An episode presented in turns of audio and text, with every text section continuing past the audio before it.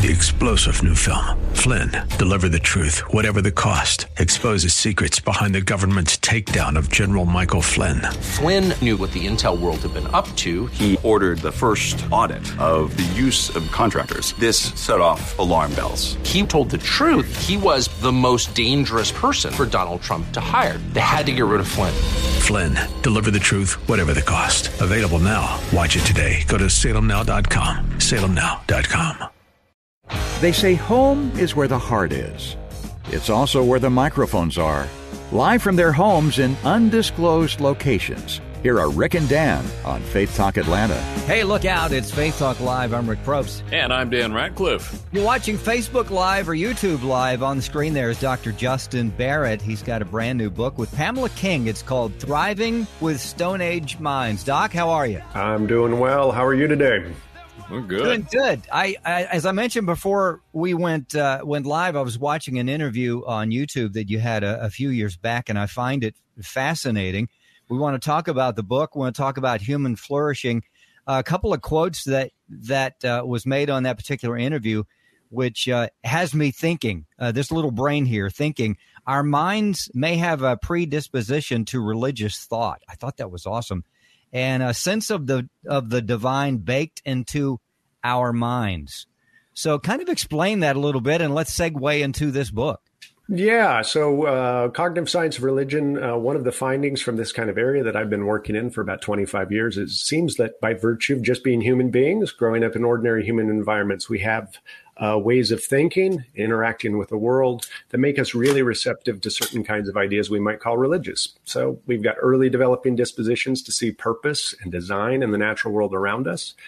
Uh, we're inclined to attribute that purpose and design to a someone, not just sort of dumb luck or random chance.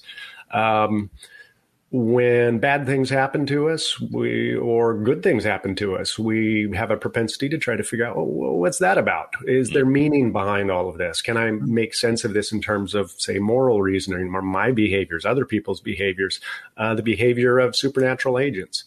Uh, so I like to think of it a little bit like we've got conceptual spaces that are just part of our natural mental sort of uh, uh, constitution that uh, certain concepts fit into really nicely. And some of those are God concepts.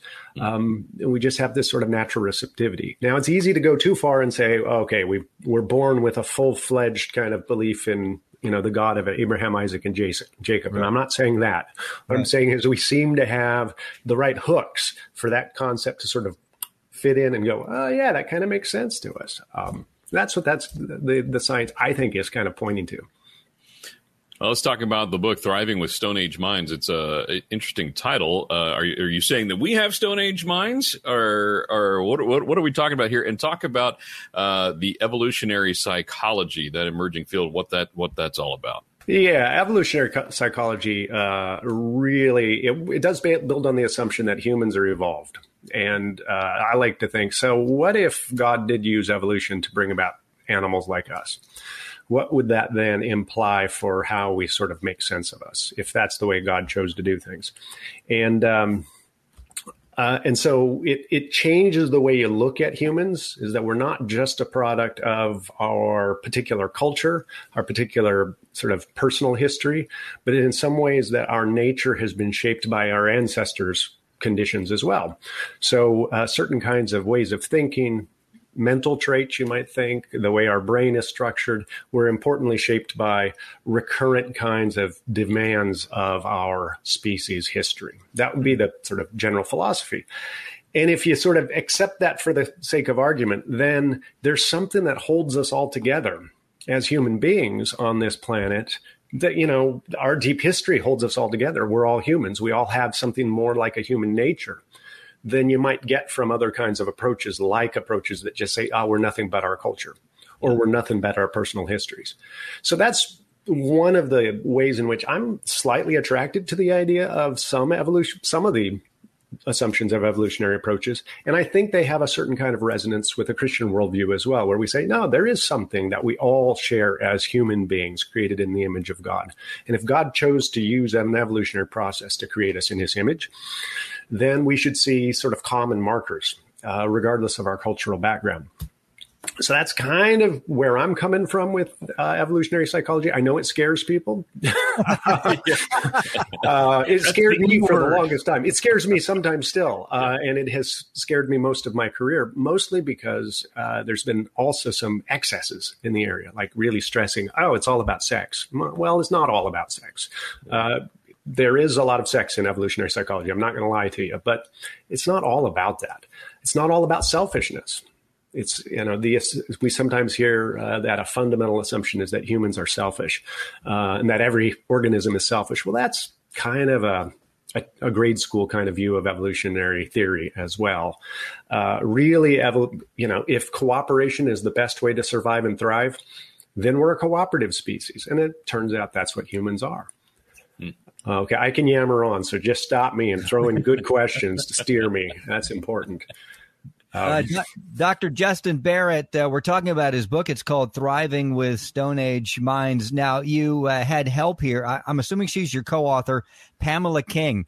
Uh, you said it took five years. Was this something that she did separately and you kind you guys kind of collided and decided to put this together?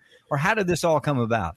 Uh, it came about uh, from uh, the, uh, Pam King and I were working together in uh, the Thrive Center for Human Development at Fuller Theological Seminary, and um, she's kind of an expert on uh, on especially adolescent thriving, and I was bringing the expertise from cognitive and evolutionary psychology. And we saw a call by the BioLogos Foundation for little grants uh, to support research on uh, evolution and Christian faith. And I thought, well, this could be a fun kind of topic to bring these two worlds together. Um, her expertise on thriving and my expertise on cognitive and evolutionary um, psychology. And uh, so we convened a, we wrote the grant, we got it, we convened a group of colleagues, we bounced ideas off of them for a while. Uh, I did the first kind of draft of most of the material, and then she told me what I got wrong and uh, that's kind of kind of how it went. Um, she's also uh, uh, an ordained Presbyterian minister, and so she was able to bring some of her um, uh, ministry expertise and and you know some of her depth of theological knowledge as well, especially in those latter chapters of the book. So I think it worked out as kind of fun collaboration. But yeah, it was one of those books where the first draft uh, you know, the well, the first sort of final draft, we got some pretty good feedback from uh, InterVarsity Press editorial, you know, board and readers, and it made me go away and sit on it for a while, and uh, other professional things happen. But I'm glad I did because this is a dynamic area, evolutionary psychology. It's changing, and the book that I first wrote would have been out of date by the time it hit the you know hit press. Mm. and so now i think it's maybe has a, a, chance to be in date for at least two two years. Hopefully a little longer than that. Now it's been out it's been out since the 13th uh, and it's a short time but what response have you you found so far? And maybe even those that you basically communicated to before you released the book your idea or your ideas well, so far we're getting really good feedback. I think uh, lots of people excited about some of the particulars in there um, in terms of a more constructive approach to evolutionary psychology. It's common for, uh, especially those of us who are evangelicals, to just say, "Look, evolutionary psychology, we don't want anything to do with that nonsense." Mm-hmm. Um, and I tried to take a more constructive approach to it in there and saying, "Okay, what if? Let's put some of our concerns aside for a moment and say, well, what could we glean from it, even if we don't want to adopt this whole worldview? Uh, that seems to be resonating with folks. But something funny happened too uh, from the writing of it to the, then the publication, and that's COVID. Mm-hmm. And it, it happened to make some of the ideas that we put in there a little more real, a little more salient for people. Because one of the big themes in the book is humans our characteristic way of solving problems in our environment is to change it. And that then changes pressures on ourselves. So we're constant, we have a nature that fits into a, a, certain kind of environment, but we keep changing that environment in ways that then puts more pressure on our, our psychology, our, our nature. Okay. So there's this gap that we're constantly creating. Hmm. And so before the book, I, I, I would say things about before it was published. I'd say things about how I really just don't like cities. Um, big cities really are bad for us. They they don't fit with our sort of our natural psychology. Our psychology is from you might think Stone Age past, or at least a smaller scaled kind of past. It's not meant for urban living. So big lights, big sounds, crowded things actually stress us. Uh, uh, psychologically stress us, physically stress us. Uh, cities are where, where people go to die. I mean, cities are they're, they're, they're, violent, stressful places where, where where people don't sleep. Light and sound pollution actually causes anxiety, lots of anxiety disorders, and so forth. And it's probably caused by urban living because we don't fit in urban environments. Hmm. Interesting. And then COVID happens. Everybody gets locked down in these urban environments. and they start going, oh, wait, yeah, this is bad. This is really bad. Hmm. uh, so I actually had a, a, uh, a, a colleague uh, who I had interviewed before COVID come back and say, uh, you know, that stuff you said about cities, mm, I see where you're coming from now. Mm. Um, and and lo and behold, lots of people are fleeing big cities and moving to places like, well, I moved from LA to Tennessee in the middle of COVID. I wow. feel like the smart kid in the room. You, are. you, got out of California. Very good. But you other Californians, don't come here. We don't want you here. yeah. Stay in California. You'll love it. Justin Barrett, uh, Dr. Justin Barrett, Thriving with Stone Age Minds is the name of the book.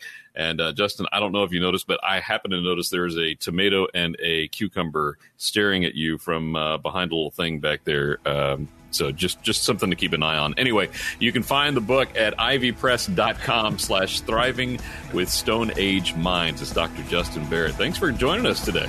Thanks for having me. Thanks, Doc. We got to take a break. We'll be right back. I'm Rick Probst. And I'm Dan Ratcliffe. This is Faith Talk Live.